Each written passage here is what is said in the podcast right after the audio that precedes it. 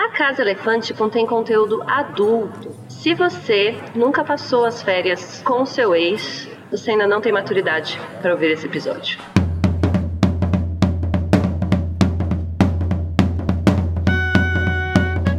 Olá, sejam bem-vindos à Casa Elefante. Puxe uma cadeira, pede um café e vem discutir a obra de J.K. Rowling capítulo a capítulo com a gente. Hoje, o sexto capítulo de Harry Potter e as Relíquias da Morte, O Vampiro de Pijama.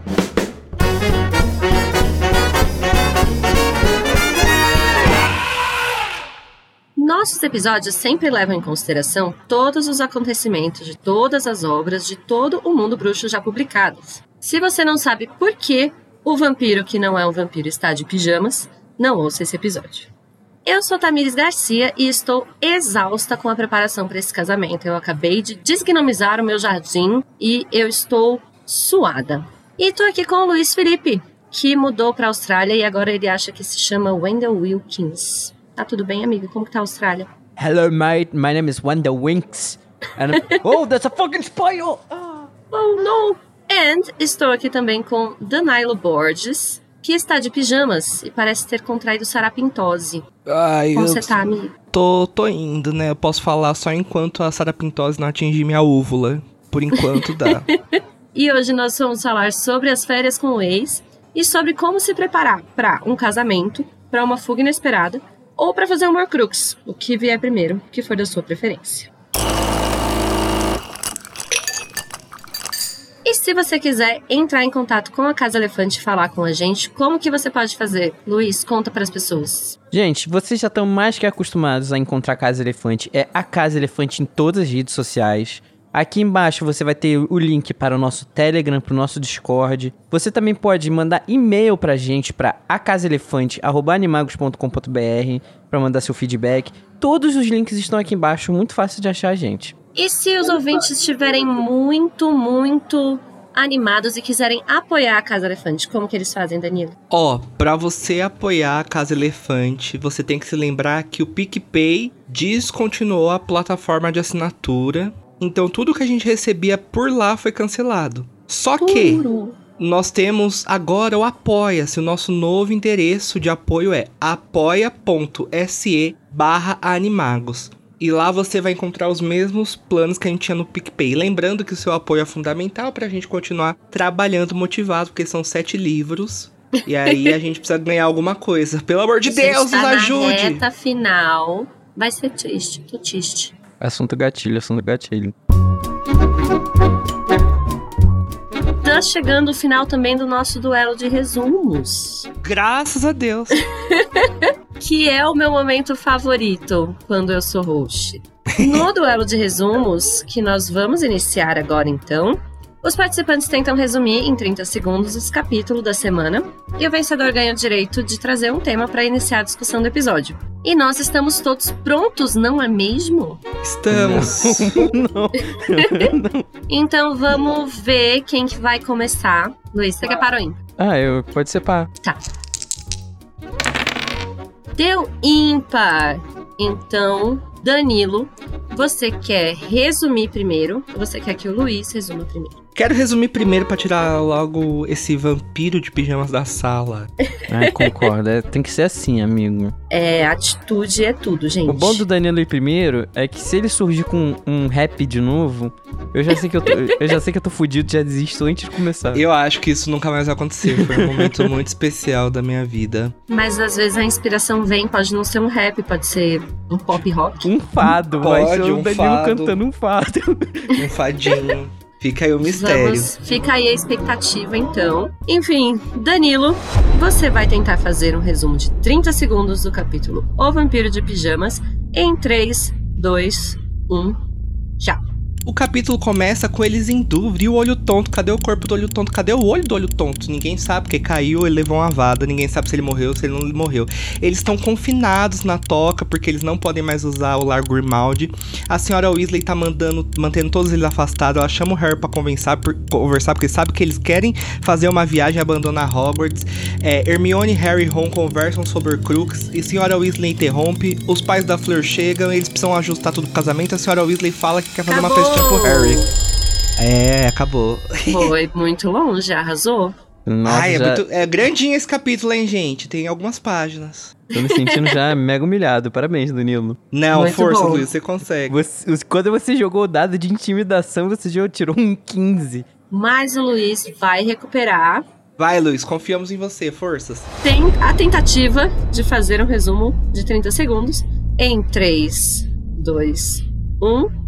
Já. Começa com todo mundo se perguntando onde tá o corpo de olho tonto, ninguém sabe onde tá o corpo, que é todo, ninguém ainda caiu a ficha, tá todo mundo se questionando. É, Harry, Ron e Hermione são separados a todo momento pela senhora Weasley, é, mas um momento eles conseguem estar juntos para conversar e, ter- e tirar as ideias pra viagem. He- Rony mostra pro Harry o plano dele do vampiro de pijamas, e chegam os pais da, da queridíssima Fred Delacour, chega a Gabriele, fala, "Oh, oi, Rai. E, e, aí, e a Gina fica com ciúme, o Harry briga com ela, a senhora Weasley pergunta sobre o Acabou. aniversário. Ah, nossa, difícil, hein? Mas foi muito longe. Você foi longe. Você mencionou o vampiro. Nossa, Danilo tem um mencionou. vampiro. tem Porém, esse detalhe. Com o Danilo, eu perdi um pouco tudo com o olho do olho tonto. Ah, olha. Então eu não, não sou capaz de opinar. Eu sempre esqueço que eu tenho que escolher, essa parte também é ruim. Por que que a Mas gente não faz que- esse resumo mesmo? Esse não é. É, mas eu acho que como o Luiz ci- citou o protagonista do capítulo, que é o vampiro do pijama, Eu acho não poderia que ter é. E o- o, esquecido. Luiz fez um, fez um apanhado citando os planos de fuga e o, e o olho tonto. Não, e o, boa. e o aniversário. Então acho que eu vou dar pro Luiz essa premiation. Olha, gente, eu tô muito emocionado. É minha terceira vitória in a row. Já tô mudando de ideia então. Um momento. É, não, já não vamos dar esse mole, senão vai ficar se achando muito. Não é assim também ficar ganhando tudo quanto é duelo, Gente, Entendeu? É uma coisa que eu tava deixando passar, né, pela empolgação, porque dessa vez ele atuou Ah. muito bem. Mas surgiu Ah. uma suspeita aqui na auditoria Elefante de que mais uma vez o. Luiz leu o seu resumo. Ai, Então, assim, uns arrombados. Não queria. Eita, olha lá, ele, ele fica muito irritado quando ele é confrontado. Então, tudo bem, ele ganhou, acho que teve os méritos, mas se a gente voltar no resumo, a gente percebe, vai perceber que propositadamente ele dá uma gaguejada no final. Ai, ai, que difícil, fleur, fleur, fleur. Entendeu? Então foi pego no pulo. Eu fiz isso. Fez uma gaguejada forçada no final que eu reparei. Então é isso, né, gente? Tá, Eu Eu, bom. vou manter a minha decisão, mas a gente encaminha isso pra, É. pra banca examinadora. Que aí ele pode vir com pontos negativos no próximo. Eu vou ter que fazer xixi no potinho de novo, igual no doping? Não sabemos os métodos da banca, porque ninguém nunca aqui foi acusado disso, sabe? Só você passou por esse Ah, tá, que bom. Bom saber disso. A banca vai determinar e a gente avisa você qualquer coisa. Obrigado.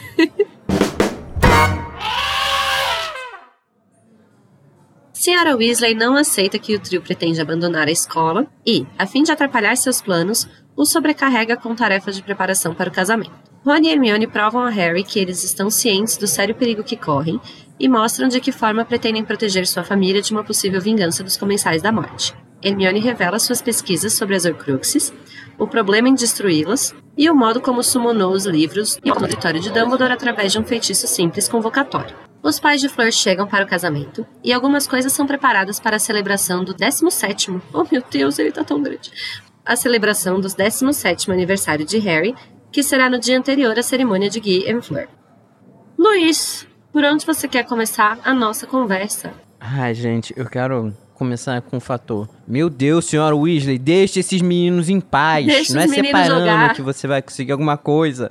Deixa, os, meni- deixa os garotos brincar. De- de- de- Deixa os garotos brincar. Ah, Cadê o DJ Marquinhos? Gente, que insuportável, insuportável. Ela achando que separar as crianças vai fazer elas desistirem da ideia. Pior, ela tá instigando as crianças a fugir. Porque aí, se ela não ajuda, é mais um motivo pra não estar ali, querida. Porra, puta que Pois pariu. é, todo mundo pensa- sabe, quanto mais você adulto. sufoca, mais as pessoas querem ir embora.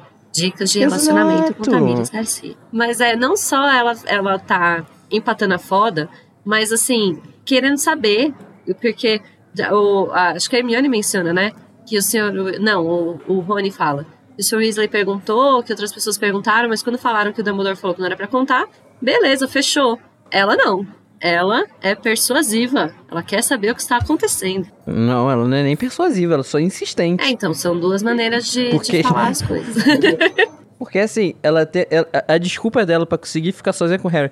Ai, essa meia aqui é de quem? Porra, pensa um pouquinho melhor, né? Vamos tentar tirar a resposta dele engambelando ele. Gente, comunicação é tudo. É só chamar a pessoa, abrir o diálogo. Eu acho que ela tá desesperada, né, tadinha? Ela sabe que eles vão de qualquer maneira e não sabe o que fazer. Eu não sei o que ela tá mais des- desesperada. Se é por eles estarem fugindo, se é porque eles vão ser procurados, ou se é porque ele- eles estão saindo da escola. É uma junção de tudo, né? Ela, como boa figura materna, tá querendo proteger eles, porque. E ela, né, não está de todo errada. Eles são muito novos pra saírem sozinhos pra destruir o, o Lorde das Trevas, sabe? Então. Ai, ai, ela não sabe de nada. O Ash com 11 anos tava indo lá correndo o mundo atrás de Pokémon. Mas talvez ela também não ache prudente, não sei. Enfim, faz sentido, eu entendo de onde que vem a preocupação dela, mas é que na narrativa, como é da perspectiva deles, fica, fica inconveniente, né? Fica cômico, mas inconveniente. Ai, fica inconveniente ficar separando as crianças. O Rony doido pra dar um sapeca e ela. ah, Vai lá, o Hermione pra lá e bi, bi, bi, bi. O Harry também não pode. Ai, vai lá, Harry, vai lá no galinheiro.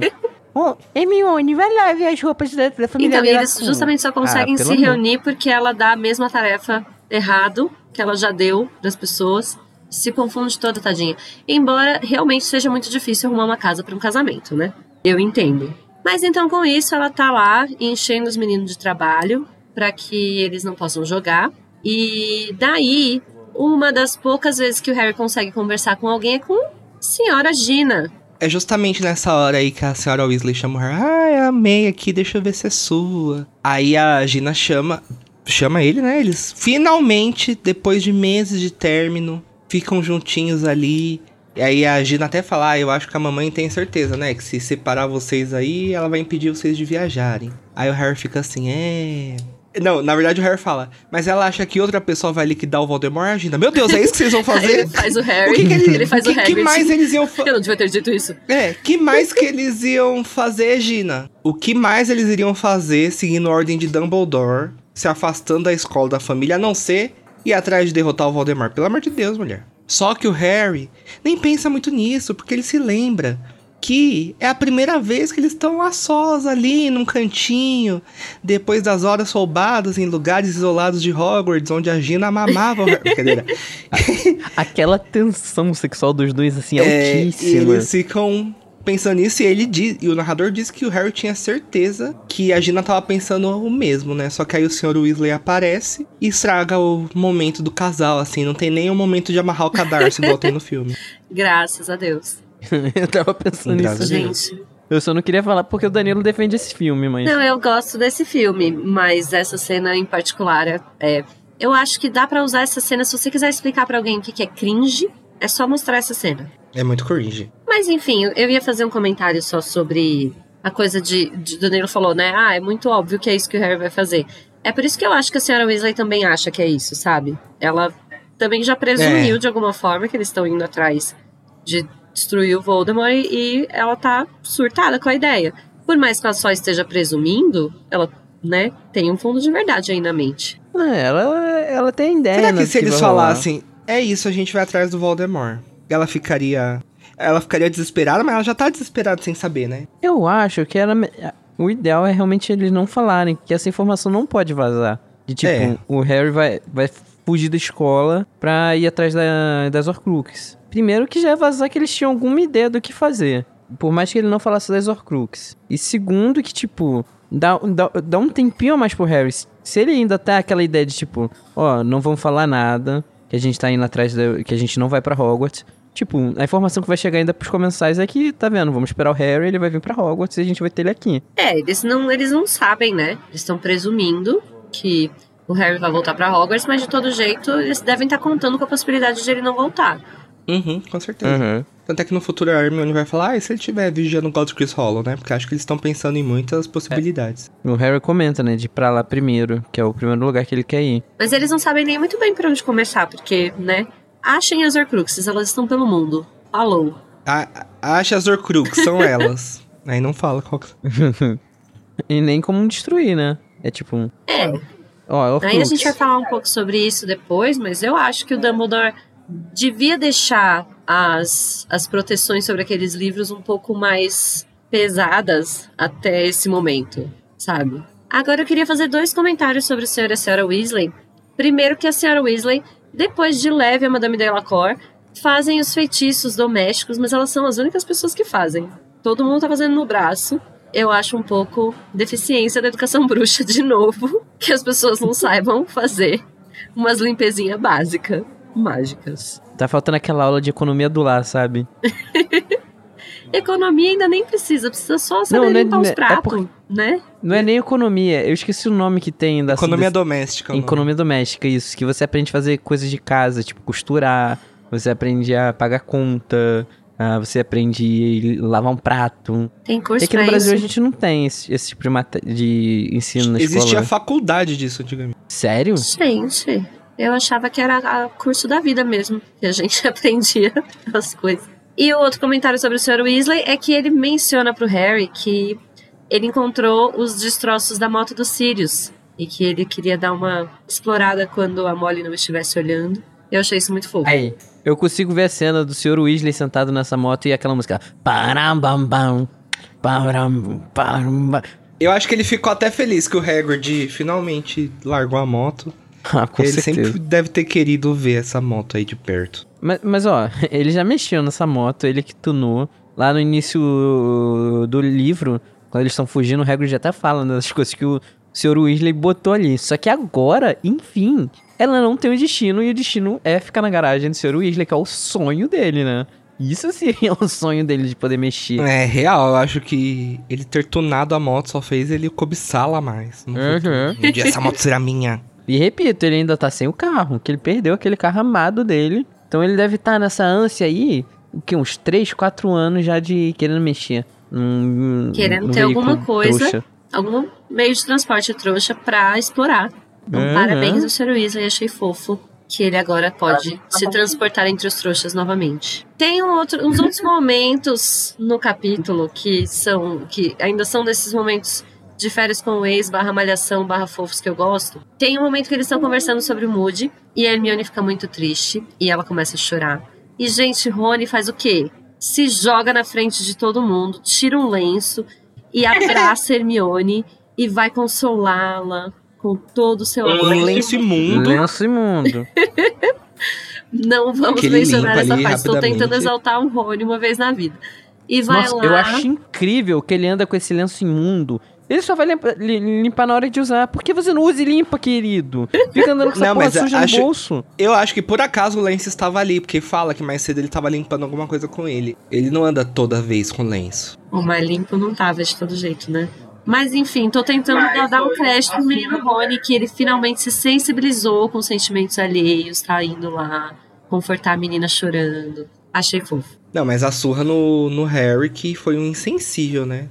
Porque o Harry, ele deve ter pensado, pô, é o olho tonto, né? Vou fazer uma piadoca aqui, a Hermione, pelo amor de Deus. eu não consegui imaginar ele morto, ele era tão forte. Mas eu acho que nesse momento a Hermione vê muito a iminência da morte, do tipo, gente, é o Moody, o grande auror. Ele que cuidava de tudo na ordem, ele que cuidou da operação do Seth Potter e ele morreu. O que será da gente, né? Se ele morreu, até a gente pode morrer. O mais famoso caçador de comensal. E pra gente, porque ela mencionou tão logo depois do Dumbledore, né? Porque pra gente foram 70 anos esperando o livro sair, mas pra eles passou dois meses, né?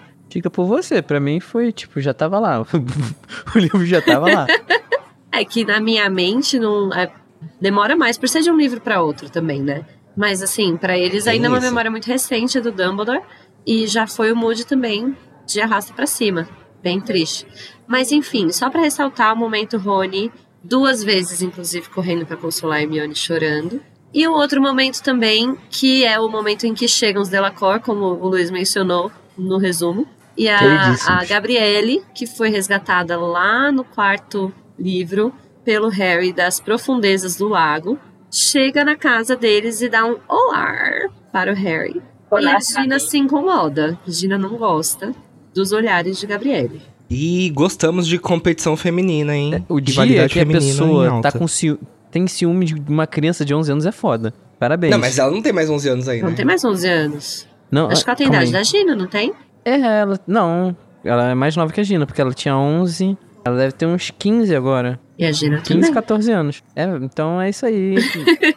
Justificado. Não, então, elas, ela é um pouquinho mais nova que a Gina, mas elas estão numa faixa etária que, assim, depois que eles tiverem 30 anos, ninguém vai ligar mais, sabe? Pras Eu sou o diferenças Harry, de eu idade. maceto as duas. Parabéns. Que gentleman.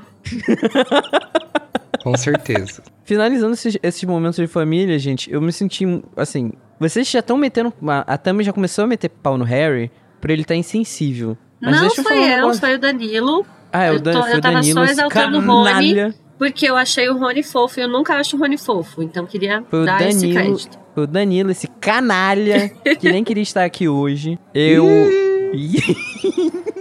Ficou falando mal do Harry, mas ó, gente, eu entendo muito o Harry, é muito incômodo. Tá todo mundo querendo agradar esse menino. E ele só não quer incomodar a gente. A senhora Weasley tá de novo caçando ele. Harry, vamos comemorar seu aniversário. O que, que você quer? Ele, moça, eu só quero um negócio simples, eu não quero nada. Não, e ela acabou Ele de jogar um na cara bolinho. dele. Assim, viu? Tá bem chato de organizar esse casamento aqui por sua causa, tá? Mas eu vou comemorar seu Exatamente. aniversário, lindo!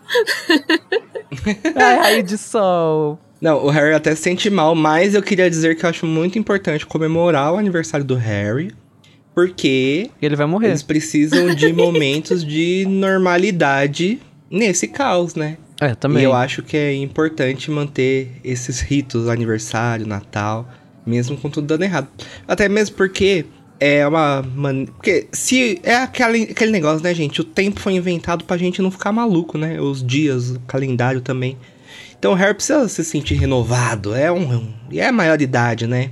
É, tem Então, essa coisa de ele, mais. dele entrar na, na maioridade, que eu acho que é, um, é importante Uhum. mesmo pra ele. É o hit de passagem, não é à toa que ele vai ganhar lá o E relógio. por mais que ele tá ali, ai, não gostaria de incomodar, acho importantíssimo. Aí ele lembrar, né, que as pessoas amam ele e que ele não é só um, um porco pro abate, né? Não é só o escolhido, ele não né? vai Ele só tem, precisar morrer. né, ele tem amigos ali. E aí, por isso que eu acho bonitinho. Tanto ela agora quanto a hora do, do aniversário. Uhum. É bonitinho, mas eu entendo o lado dele, gente, é muito ruim. É porque eu sou uma pessoa assim que tem dificuldade de incomodar os outros.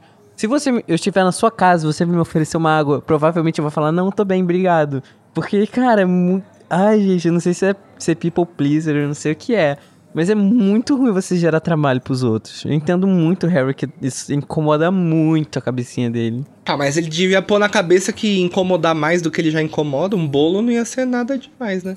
Não, mas eu entendo, eu acho. Eu também sou uma pessoa que eu odeio incomodar, eu fico sempre, não, gente, não precisa ter trabalho por minha causa, não. Mas eu também entendo que, assim, com os preparativos todos pro casamento, todas as coisas, ele, eles estão meio que nem aí, né, pro aniversário dele. É bom ele ter essa, esse lugar de afeto de novo, de alguém falar, viu, seu aniversário, a gente não esqueceu, a gente vai comemorar. Eu acho importante pra ele também que isso aconteça. Mesmo que isso incomode ele, porque, ah, então, sim, então tô dando trabalho, é importante pra ele, sabe? E se esquecessem o aniversário dele, acho que ele ficaria mal. Pois é, imagina se todo mundo esquece o aniversário. Do Ah, escolhido. mas é- eu entendo muito ele. É sempre assim, né, gente? Ele reclama, tipo, ai, ninguém manda mensagem nesse verão, ninguém manda uma cartinha. Aí, tipo, vamos comemorar a sua vida. E ele, não, não quero, gente, não precisa. Que isso? É, tipo isso, assim, você percebe que você tá incomodando e aquilo é ruim. Mas ao mesmo tempo também ser esquecido não ia ser legal. E eu acho bom que ele tenha encontrado essa família, sabe? Que ele tenha encontrado esse lugar que, em que as pessoas, mesmo com tudo acontecendo, vão falar: não, tem, tem seu aniversário, vai rolar, é isso. Mas sabe o que é isso? Todo mundo quer ser amado, mas ninguém quer, quer lidar com o peso do que é ser amado. É sobre isso, sabe? Essa é uma frase muito tatuável. Caralho, hein? Ninguém Achei quer lidar com o peso de ser amado. Cadê o. o- é, é aquele cara que tatuou, tatuou aquela frase enorme na costela, o. É, não sei o que. Aí, mais uma frase pra você tatuar, meu querido. Parabéns.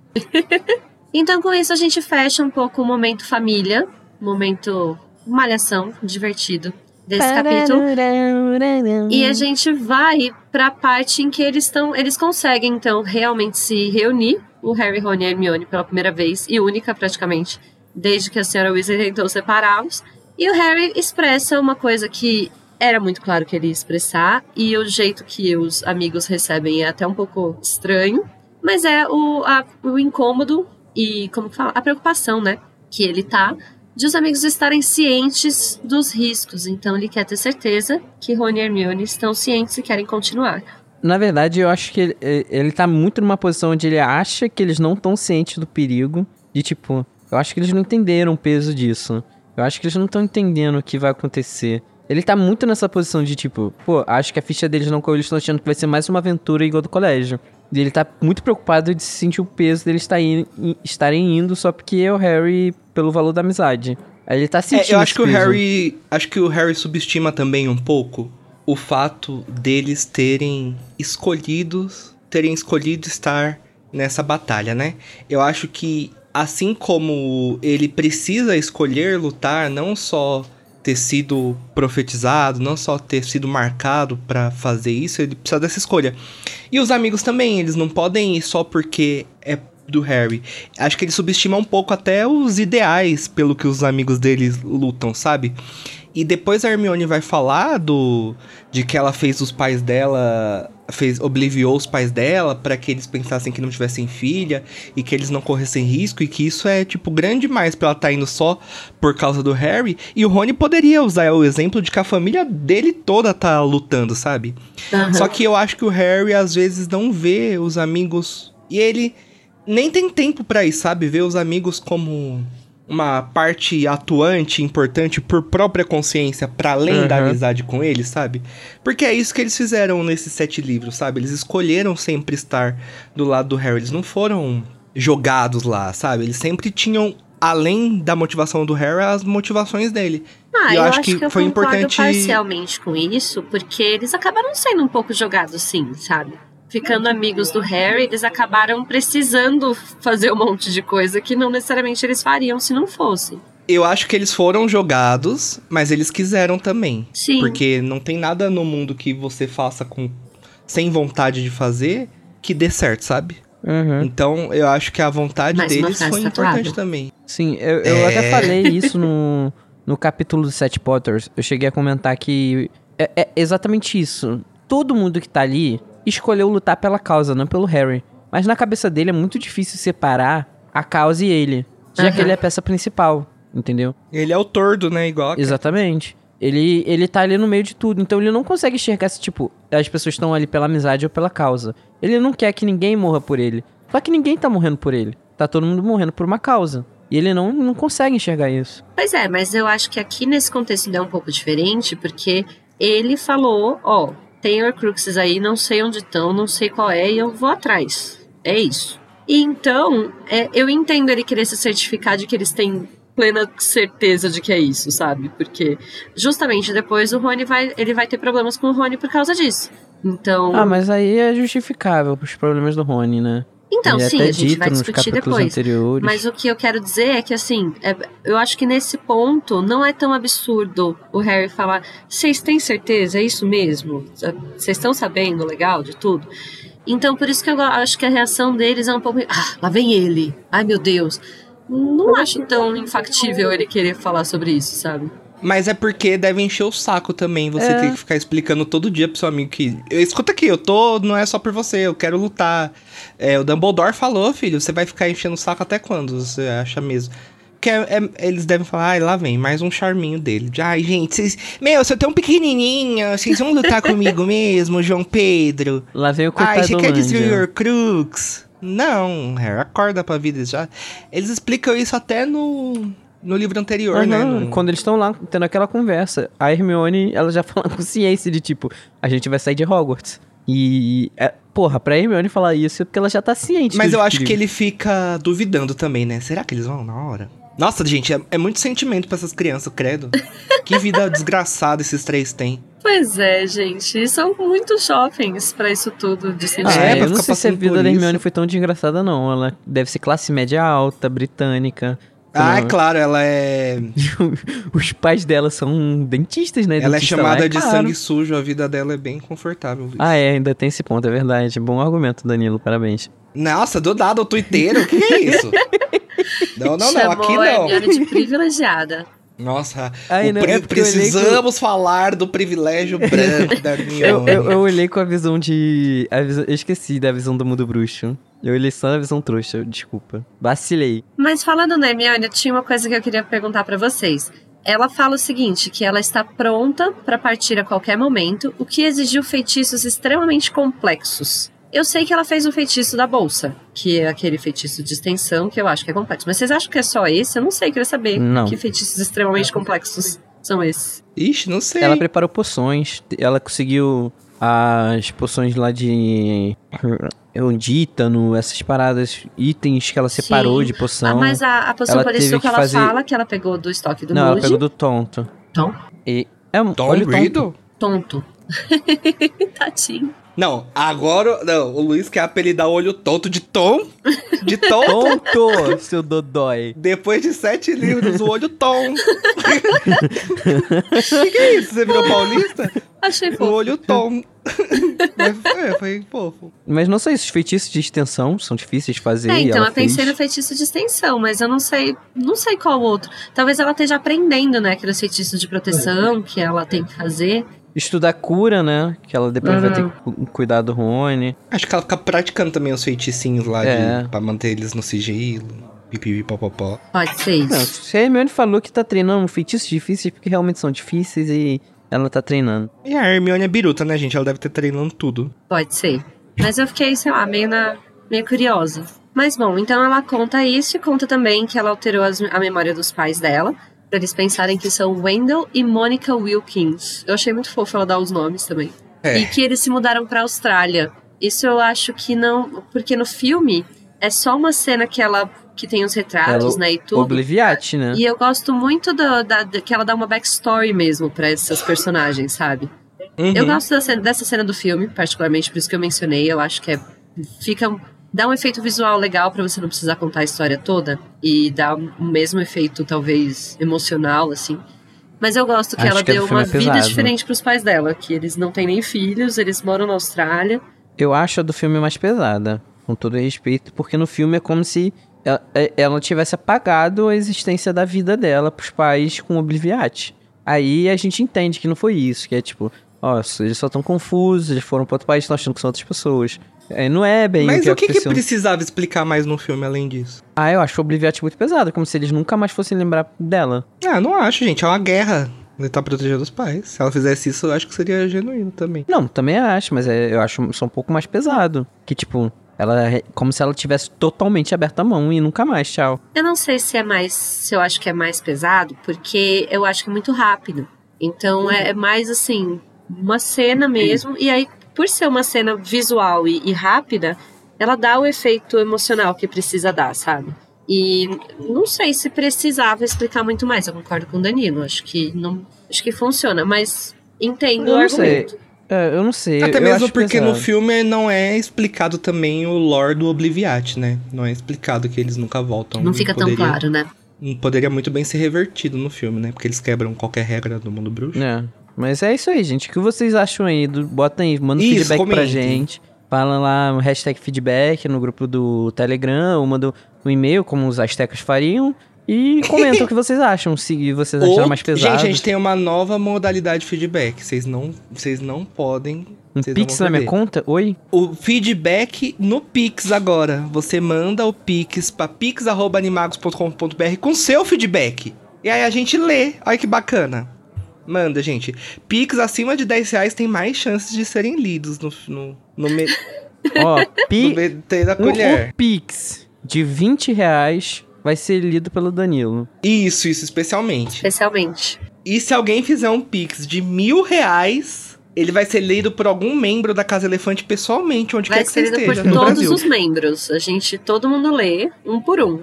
Cada um vai ler uma frase. Aí a E gente um vai deles vai estar pessoalmente com você. De preferência eu, que sou mais carismático. O Pix de mais de mil reais paga a passagem pro Danilo. Se a pessoa morar em Osasco... Nossa, já pensou a gente gastar com passagem? Nossa. Não, gente, mil reais não, né? Mas se você fizer, tipo, uns dois mil, aí a gente pode pensar. tá aumentando que- esse gente, preço. eu queria. Eu queria que alguém. É que a gente pensou bem, né? Que nós temos uns ouvintes ricos e imprudentes, né? Vai que eles decidem dar milzão assim. Mas, né? Não custa Pode ser, a tentar. gente pode. a gente- É, só os que fazem E pix. não demos tá prazos não. também, né? Então vamos. Um dia a gente vai ler pessoalmente. Então tá bom, então mandem comentários, gente. Não, gente, é, vamos, vamos voltar aqui pro capítulo. Foca. Foca. A gente Depois foi do delírio longe. Ai, mas voltando aqui. Já que a gente, a Hermione já mostra o plano dela genial, o, Re- o Rony fala, vou botar o pau na mesa agora, parceiro. E ele simplesmente vem com a ideia mais genial do mundo, que é... Vem cá, Harry, vou te mostrar um negócio lá em cima. Não é isso que vocês estão pensando. E do nada eles chegam lá, né? Fedor do caralho. A ideia do Rony é simplesmente usar o vampiro de pijama com, uma, com cabelos. é, não, é nem, não é nem ruivos, né? Posso falar cabelos cor de ferrugem. É que é a cor do cabelo dele. Exatamente. Que pra fingir que é ele doente. Olha que genial. E o melhor, a doença que ele usa é sarapintose, que tipo, ninguém vai querer chegar perto dele. Ele foi, cara, ele foi muito brilhante. Aqui, ele foi luz. Já tinha um vampiro lá, né? Aham. Vamos fazer o quê? Então, ele precisava de um álibi, né?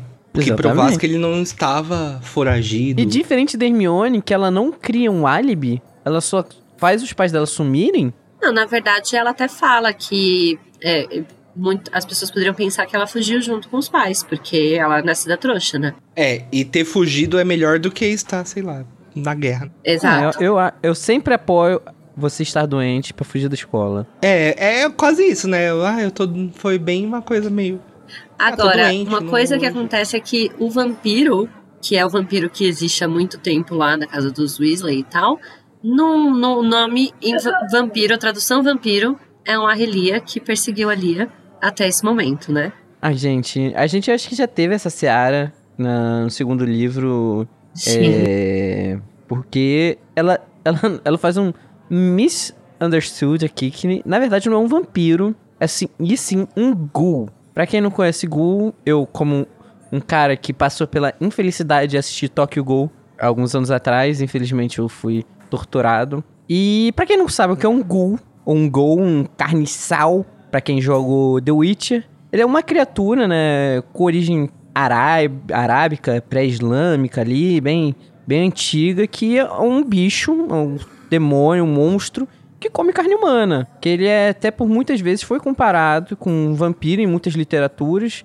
que são bichos totalmente diferentes. O, o Ghoul é um monstro, um demônio que come carne humana. Agora um vampiro é um ser, né, que infelizmente apodreceu e morreu, e voltou à vida. Então são criaturas muito diferentes. A gente tem vários exemplos aí de vampiros e na a gente não tem muitos exemplos de Ghoul, né, na, na cultura pop, só mais na literatura, porque Lovecraft, Alan Poe, esses caras eram muito viciados em usar esse tipo de monstros por serem monstros é, necrófagos. Então, assim, é, é uma curiosidade muito interessante. Eu entendo, né, a, o misunderstood dela, mas fica aí a explicação. É, de até todo porque... jeito, eu acho que esse Ghoul que vive lá na casa deles não é um assassino de humano sanguinário. Uhum. Até porque a Rowling ressignifica muito, né, as criaturas. Sim, sim. Uhum. Mas, de toda forma, não é um vampiro. É importante saber disso, até porque, assim, quando é descrito, né, o vampiro deles, é um bicho estranho, nojento, que fede. Assim, um vampiro normal eu entenderia feder, porque querendo ou não, é um morto-vivo, é uma pele que apodreceu. Mas assim, ser nojento, essas coisas eu entendo muito mais ser um gol, porque o gol é um bicho estranho, nojento mesmo, que é para ser, que é um bicho podre, que é um monstro. Então assim, é, é, é bom a gente ter essa separação. E lembrando que, só pra lembrar, né, que no mundo bruxo existem vampiros vampiros, né? Tanto é que no livro passado, lá na festa do Slug, a gente viu um vampiro que estava vampire. Igual a Olivia Rodrigo canta. Estava lá na festinha dele. E eu acho que a Lia deu uma pecada porque é. É uma icono- iconografia muito grande, né? O, do vampiro, assim. Quando você fala vampiro, vem uma imagem na sua cabeça. Que afasta muito do ghoul, do carniçal, sabe? Eu acho que se ela traduzisse para zumbi, seria menos pior. E, e sabe uma coisa curiosa? Sabe quem tem um livro falando sobre isso no mundo de Harry Potter? Newt Scamander. Não, Gilderoy Lockhart. Qual que é o nome do livro? Excursões com vampiros. É, aí, ó, viu? Benzinho, né, gente? Então, quando o Lockhart estava fazendo ele. uma excursão, né? quando ele estava fazendo uma excursão, não era com o Edward, né? Era com um zumbi. Um zumbi. É bom falar que o Gu é diferente de um zumbi, tá? Zumbi Sim, é um mas então, qual é a tradução pra Ghoul? Gu é um carniçal. Eu não sei se vocês tiveram oportunidade de jogar The Witcher, mas é um, é um, é um bicho muito comum a gente encontrar no The Witcher, o carniçal. São bichos necrófagos, eles não são apodrecidos, mas são monstros nojentos que eles comem a carne humana. Normalmente eles procuram vilarejos, locais onde eles possam atacar de noite e comer a carne humana. Mas eles são muito diferentes de um zumbi. E ressaltando também que o ghoul é uma tradição mais europeia, né? Uma coisa que é muito mais forte lá e que acabou, foi uma tradição europeia que não se disseminou muito aqui Uhum. pelo Brasil, por exemplo. Por isso que a gente não tem essa referência E nem do gosta, carniçal. né, Acho que as figuras da... isso, mitológicas, assim, e ela dá uma reformada, né? Tanto é que ela transforma esse ghoul num bobão, assim, né? Que tá lá no. É, eu fico imaginando, então, do jeito que vocês estão descrevendo, que esse ghoul é tipo, sei lá, ele se alimenta de restos de humanos, É, ele- ou, ou ele, é ele vegetariano, alimenta de restos. sei lá. Ele se alimenta de restos, ele ataca as pessoas também. Tem diversos tipos de, de mostragem de um ghoul. Isso, eu, eu, assim, eu pessoalmente, né, em questão mitológica, eu acho o ghoul muito mais assustador do que zumbis. São bichos muito violentos e fortes que simplesmente vão te estraçalhar e te comer vivo. É, mas aí de todo jeito, é claro então que ela ressignificou também essa criatura, Sim, né? Porque Totalmente. senão ele não estaria lá morando no, no alçapão deles. Exato, agora ela, ela transformou um ghoul, que é um bicho assustador, num, num- uma, sei lá, um bicho bobalhão. É. Que fica babando e fedendo. Isso parece o tipo de coisa que a, que a Rowling gosta de fazer, que é tipo, ai, como os trouxas são trouxas, eles acham que as criaturas são de um jeito e elas são de outro. Uhum. E a maior parte das Uhum. criaturas ela ressignificou assim, né? É, Sim. meio que subvertendo o que os trouxas acham que é e colocando que ela uma definição muito diferente ou com partes de verdade, né? É, isso é interessante, né? Ressignificar pra desmistificar. Mas vamos falar agora sobre a preparação pra eles irem embora. Então, este ghoul que estava no alçapão, Ele vai ser, né, o Rony do futuro, né? Só que aí, em seguida disso, né, eles saem de lá, né, eles voltam pro quarto, porque o Rony não tá aguentando, inclusive toda essa conversa no quarto. E a Hermione tá ali separando uns livros, né, que, logicamente, que ela não deixaria de viajar sem livros pra consultar, até mesmo porque ela não tinha um celular. não, ela não deixaria de Kindle, né? viajar sem Hogwarts uma história. Importantíssimo. E ela conta, gente, que Mas, gente, ela é muito sensata, porque veja, como que você faz uma viagem pelo mundo sem rumo e não tem Google? Você precisa ter os livros lá, Exato. sabe? O que, que você precisa consultar, né? Então ela é sensatíssima. Tanto é que é aí que ela revela que com simples áquio ela conseguiu os livros sobre Horcrux. E eu acho que ela pensou muito rápido, porque Voldemort, ou Voldemort não, Dumbledore morreu. Ai meu Deus, o que, que eu faço? Ah, vou pegar os livros de Horcrux. Se tiver ali, né? Já pego agora, aproveitar que a escola tá caótica. Já roubo. Tecnicamente ela não rouba, né? Ela, in- inclusive, ela se sente muito mal disso. fez um feitiço ali e eles apareceram na mão dela. Mas eu acho, como eu tava falando no começo, eu acho que o Dumbledore devia ter alguns feitiços de proteção um pouco mais elaborados em volta desses livros. E aí, quando ele já tava perto de, de passar as instruções finais pro Harry, ele deve ter afrouxado os feitiços, sabe? Falou, ah, daqui a pouco talvez eles tentem procurar esses livros, então eu vou, vou deixar eles aqui sem, sem proteção nenhuma. Só aqui, É. sabe? E a Hermione des- descobre, né, lendo esses livros, que o processo para criar Horcrux é muito cruel. E a gente vai falar agora, né? Sim. Que deixar uma fragmentada, tudo que ela fica muito chocada como o Horcrux é criado. Então, Hermione sabe como o Horcrux é criada, nós não. Porque a Rowling conta sempre aquela fique de que ela sabe como o Horcrux é feita, que ela escreveu isso, mas o editor achou muito pesado. Então, provavelmente entraria por aí, né? Ou no livro passado. É, é, a parte que eles falam mais ou menos em detalhes sobre as características das Horcruxes é justamente aqui. Por isso que a gente vai Uhum. agora falar das informações que a gente tem, que são basicamente explicadas para a audiência nesse momento aqui. Eu, eu acho muito bizarro, né? A ideia que ele fica. Ela fala que. da separação da alma. Que é a alma da pessoa, normalmente, por exemplo, se você é ferido, você não fere sua alma, sua alma é intacta. Mas quando você divide a alma, a alma parece, passa a ser, tipo, o- aquele objeto, aquele negócio físico que você passou, passou a sua alma, vai virar realmente a alma. A alma vai virar algo palpável. Então, tipo, é como se você pegasse o seu cerne, dividisse. é, E, e ele não tá mais em você, o seu próprio cerne, sabe? É como se você tirasse um pedaço é, de sai você. um pedacinho, que é o que ela fala. Você pode perfurar uma pessoa, que o corpo físico é perfurado e a alma não. Então, quando você Uhum. quebra a alma, ela fica diretamente ligada ao mundo. Ela se torna meio que uma coisa física. E aí tá é, inteiramente ligada ao objeto. No mundo bruxo, eles têm muito esse conceito de alma como uma coisa palpável de fato, né? É, os Pra fantasmas além- mostram um pouco isso, né? É que os- os- acho que os fantasmas, acho que eles não chegam a ser a alma da pessoa. Não é, né? mas Não. aí dá a entender que é uma impressão da alma da pessoa que fica na Terra. Eu acho, pelo menos. Não sei. Porque se fosse só uma impressão física, não teria as lembranças, não teria a essência da pessoa, sabe? É, até quando a gente para pra pensar aqui, né? Quando ele separa a alma dele, quando ele se divide em si, ele tá deixando até de ser você mesmo, sabe? É como se a alma fosse a sua personalidade, aquilo que, que faz você ser você. Não sua vida, mas sim o que faz você ser você, entendeu? Sim, mais ou menos a sua essência, né? Uhum. Isso, e aí ela exatamente isso. descreve que a alma fica muito instável se a pessoa fizer pelo menos um Horcrux. Então que ela não consegue imaginar fazer seis, né? Tantas que o Voldemort fez. E eu acho muito interessante mesmo, porque é, eu, eu, desde o começo, eu achava muito esquisito o Voldemort ter a aparência que ele tem, sabe? Sendo que no segundo livro a gente sabe que ele era um bruxo normal e. Que era Gente, bonito. bonito. E assim, a ideia de ter um, um monstro, sabe, na história de Harry Potter, ficava um pouco dissoante pra mim, porque não faz muito sentido, sabe? Ele, ele era um bruxo e aí ele tem essa cara monstruosa. E aí a, a ideia da destruição da alma dele eu acho muito simbólica disso aparentar então fisicamente depois. Uhum. É, porque ele tá tirando um pedaço de si mesmo, né? Ele passou a alma dele pra um outro ser vivo. Que é a Nagini, ela vira Morcrux, né? E sabe, ele divide ele mesmo em um outro ser vivo, que tem uma alma. Então, isso vai transformando o corpo dele. Ele vai ter um reflexo Ah, mas eu não acho que tem a ver com, com estar na Nagini. Na verdade, inclusive, eu acho que não faz muito sentido ele colocar na Nagini, porque justamente a destruição do corpo, do, do objeto que contém a Horcrux, significa a destruição da Horcrux.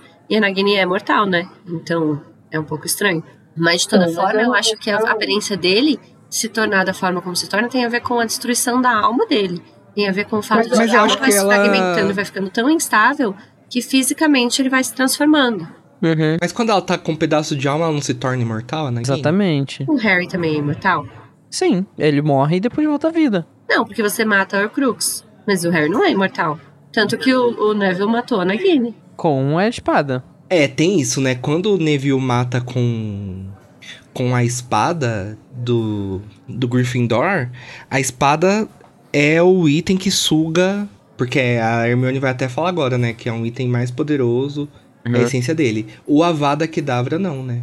Talvez seja por isso que o Harry tenha sobrevivido e a Horcrux não. Tá, mas de toda forma, então eu acho que quando a gente vai falar sobre as Horcruxes, a gente precisa falar sobre essa questão da alma e a questão de como isso influencia no, no- na pessoa, né? Que tá fragmentando a alma dela. Uma outra coisa Uhum. que a Hermione comenta também é que é possível você desfazer o processo. Então, é, se você se arrepender honestamente de ter cometido o assassinato, porque você precisa cometer uma, uma- um assassinato, né? Pra fazer a Horcrux. Se você tiver remorso, o remorso pode reintegrar a alma, mas a dor do processo poderia destruir a pessoa. Achei muito cristão essa parte. É bem cristão mesmo. Acho que todo conceito de, de reparação em Harry Potter é bem cristão. É, mas é um reflexo, né, até do que a, a Rowling estudou pra criar Harry Potter. Ela estudou muito conteúdo de eras cristãs, né? Porque se a gente pegar os estudos que ela fez de alquimia, grande parte disso era de uma, era de uma era cristã, onde, por exemplo, eles acreditavam na pedra filosofal. Então são ideias que vão se. Tipo, ela já. tá- ali, a ideia cristã já tá ali inclusa.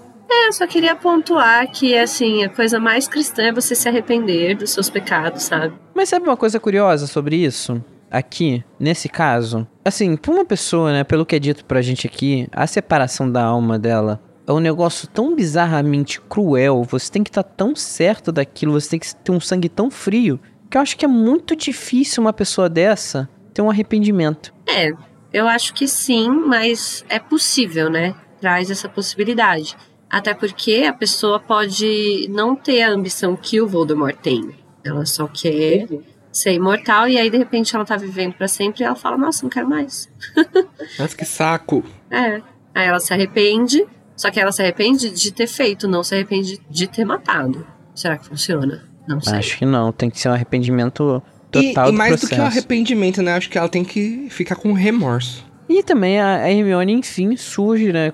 Ela tem um devaneio, eu acho que é o mesmo devaneio que o Dumbledore teve, sobre como destruir a Horcrux. Ela vê, né, que é algo muito forte, só muito forte, destruir Horcrux, que é algo normal não destruiria, porque ela, sabe, ela, ela tem aquela regeneração Wolverine. É, não é bem um devaneio, eles precisam saber como destruir, né? Porque eles estão indo fazer isso. Não, não, não- esse não é o devaneio, tô falando, o devaneio que eu ia falar era da espada. É, e, e ela tem o devaneio, ela lembra, né, que tipo, ah, como é que o Harry destruiu uma Horcrux? Poxa, o veneno de basilisco, o veneno de basilisco mata. Mas onde a gente encontra um veneno desse?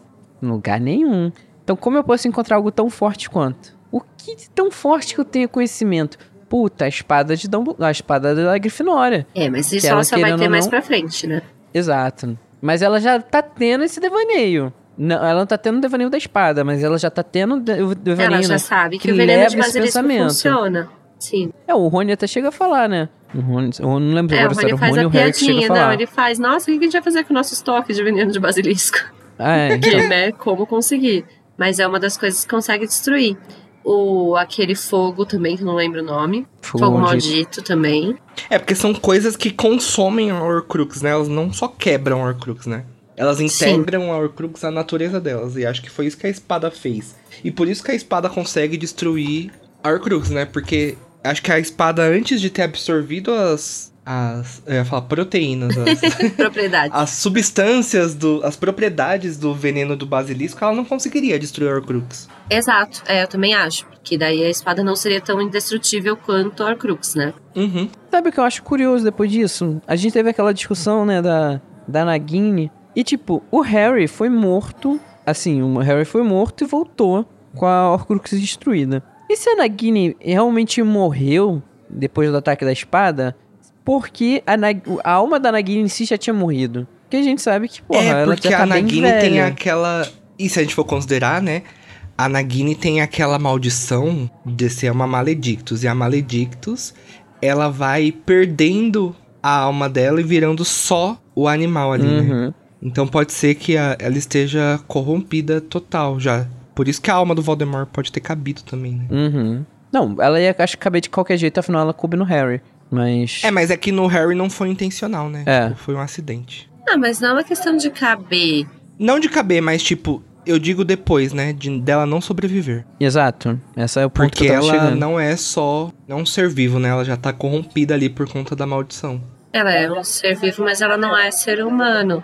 Mas esse é o ponto, aí ela tem alma ou não. Então, né, J.K. pelo jeito tá falando que animais não tem alma, continua bem Não cristã. vão pro céu. Segue a doutrina cristã, exatamente. Animais talvez tenham, mas a Maledictus talvez não. Mas pra resumir, então é isso. A Crux ela é só é destrutível usando alguma coisa que seja tão destrutiva que a Crux não consiga se restaurar por nenhum tipo de magia e ela depende daquele objeto mágico pra existir. Então, se aquele objeto mágico for destruído de fato, ela não consegue, ela passa a não existir. Essa é a chave para a destruição da Crux. Então, por isso que o Voldemort esconde muito bem esses objetos, né? Não é como se os objetos ficassem. mantessem a Horcrux viva, né? A Horcrux que mantém eles ali. Exatamente. E além disso, né, o fragmento dessa alma, ela pode sair do objeto e entrar, né, teoricamente, entrar quando tem proximidade, né, pode influenciar a Eu pessoa coloquei ali do jeito tá... que tá escrito lá mesmo, porque eu achei entrar a palavra curiosa. É, eu também achei, porque eu acho que, que isso adianta o que vai acontecer com o Rony, né? Uhum. Mas eu não sei se entra no sentido de estar dentro do Rony, acho que é mais dominar. É, então, né, porque daí é uma dele. relação de alma, né? Então você pensa que é uma. uma você- a, a alma do Voldemort meio que entra na alma da pessoa. Tem contato. Eu achei isso muito macabro. Eu acho velho, é, é, corrompe, né? Acaba corrompendo porque é do Voldemort, né? Mas eu achei isso bem macabro, a ideia de as almas terem contato uma com a outra, assim. Porque justamente menciona que tem que ter proximidade emocional. Mas é, é aquilo, né? Você é um momento onde as pessoas estão sempre muito fragilizadas, o momento onde elas estão com as Horcruxes. Não é à toa que elas estão com as Horcruxes nesse momento. A gente tem a Gina no, no livro que estava num momento muito fragilizada e foi sendo fragilizada pela própria Horcrux. Porque a própria Horcrux do, do Tom Riddle, que ainda não era nem o Voldemort, ela, ela vai mexendo com a cabeça da Gina pra deixando ela cada vez mais suscetível. E é até dito aqui que ele foi trabalhando pra deixar ela mais suscetível a, a isso. É como se. Eu não, você, eu não sei se vocês leram O Senhor dos Anéis, mas no Senhor dos Anéis tem sempre a descrição de quando o, o, o Frodo ele sente o chamado do anel, de tipo, vamos usar o anel, bota o anel aí, Frodo. Vem, Uhum. você sabe que eu sou o poder. Ele, ele a todo momento tem essa tentação. E eu imagino que talvez a Horcrux seja um pouquinho disso, de tipo, e aí, tá vendo, ó? Esse otário tá aí com a garota que você gosta, ela tá deixando de te dar atenção. Parabéns, seu idiota. Eu acho que isso deve ficar no ouvido dele. Mas é que, é por isso, porque a Horcrux é o Voldemort. Então ela tá, a, a, a parte da alma dele que tá lá quer necessariamente prejudicar. Não, não. Assim, não é porque eu. Assim, minha concepção, desculpa, Tami. Não é porque seja o Voldemort. Mas sim porque é uma magia tão escura, tão cruel, Eu não acho, não. Eu acho que é que porque ela é o Voldemort mesmo. qualquer um. Não, sabe por quê?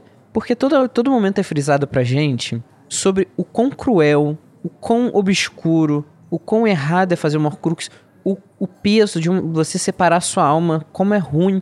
É sempre a carga totalmente. É tipo, como se fosse a carga mais negativa de magia possível que a gente já viu até esse ponto. Então imagina, se é um, um- assim, um objeto tão negativo, tão autodestrutivo, ele ia passar isso pros outros. Não é porque é o Voldemort, mas sim é porque é uma magia tão, tão cruel, tão malvada, que ela corrompe quem tiver em volta, não importando quem criou essa Horcrux. O problema é o ser uma Horcrux. Além de, assim, a gente sabe, né, que o, o Voldemort... Faz, faz ele é o sentido. bruxo que faz ele sentido é. isso ser da natureza do, do feitiço.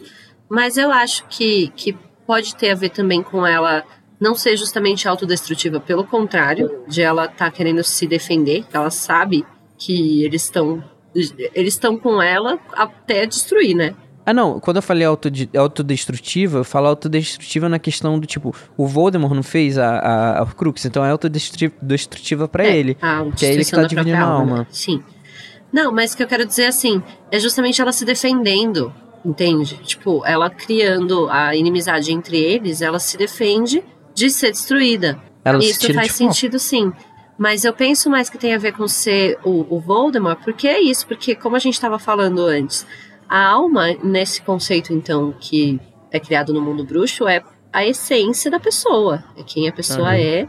E o Voldemort é o Voldemort, né? Então, ele tinha o objetivo, por exemplo, no segundo livro, de reabrir a Câmara Secreta. Então, ele encontra uma pessoa e aí ele, a alma vai criando estratégias para cumprir esse objetivo. Mas talvez eu, eu acho que tem um pouco Acho que sim, pode ser um pouco ver dos dois, dos né? dois, é. É- É uma, é uma forma de magia específica, mas que age conforme o, o- a vontade da pessoa, da alma da pessoa, né? Mas o que vocês, ouvintes, acham? Conta pra gente, manda pix de mil reais Por favor. e Ó, mandem gente. feedbacks por áudio, por vídeo, por texto, que a gente vai ler no próximo Metendo a Colher. Pra quem mandar um pix de 500, quinhentinhos, o Danilo me paga uma mamada. É sobre isso. que que é isso? Baixaria. Ok. E com isso, então, vamos concluindo o nosso episódio, indo para o nosso momento mais triste, mais devastador, o momento Avada Kedavra.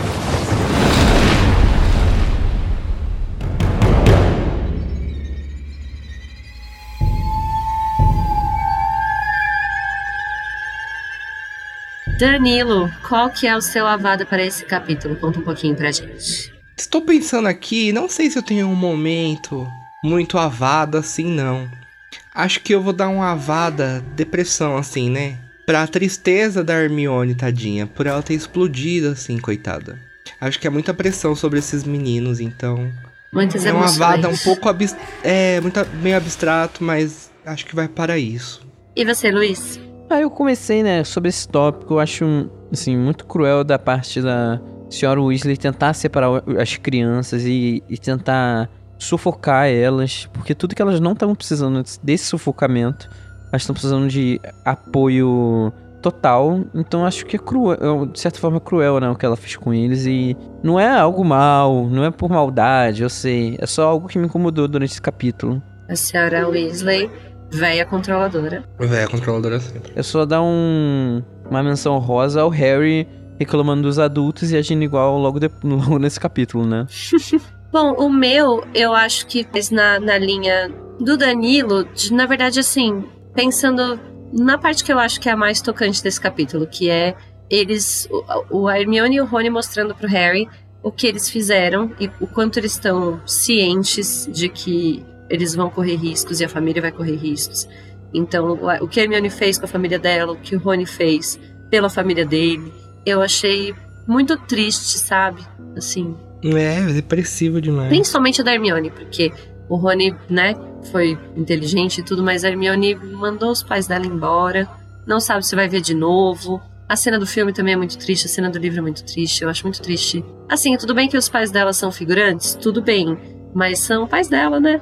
Ela deve sentir falta deles. Ai, gente, convenhamos, se Hermione é Kinga do jeito que é, ela tem que ter puxado alguém. Com certeza. Os pais dela devem ser gente boa. É, com certeza.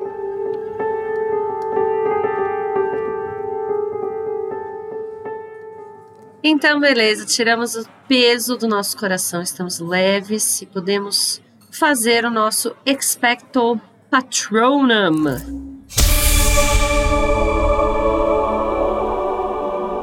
Conjurado, o patrono do Luiz, ele vai ser qual? Eu acho que eu vou dar pra, pra queridíssima Gina nesse capítulo, porque, querendo ou não, acho que é muito importante aquele momento onde ela tem aquela conversinha com o Harry de tipo, olha, vou te dar uma informação, eu tô aqui, tá...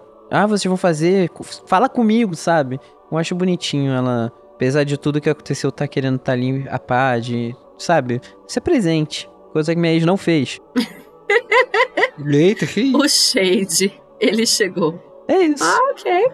Com essa nota de amor e ternura, Danilo, qual é o seu patrono? Meu patrono vai pra pro Rony e pra Hermione, que vão continuar ao lado do Harry, mesmo eles estando meio irritadinhos ali, desconsiderando as emoções do Harry, né? Acho bonito eles estarem do lado do amigo e mesmo de saco cheio, tipo, meu Deus, a gente já vai, já falou que a gente vai. Para de encher nosso saco, Harry. Eles estão ali porque eles são leais e têm o propósito também, né? Então acho bonitinho. Apesar de vir uma parte muito triste, que é a Hermione desabafando, que confundiu os pais, mas acho fofo. Ah, eu concordo com o Danilo, porque assim, o Danilo já me manda por casa do caralho por muito menos. Então, assim. muito menos, é. Já pensou, se, se fosse o, o, o, Luiz no lugar do Harry, ah, meu Deus. Eu...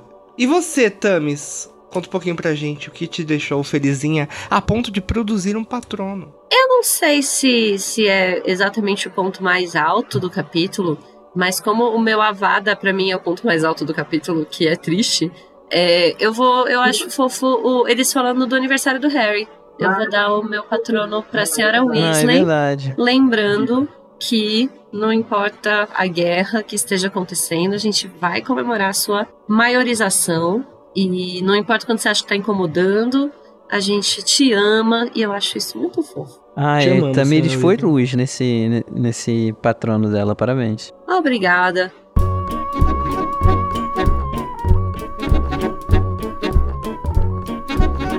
E é isso, gente.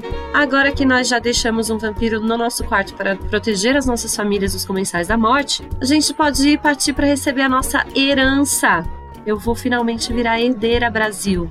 No próximo capítulo, O Testamento de Dumbledore. Então a gente se vê semana que vem. Até lá. Tchau, tchau. tchau.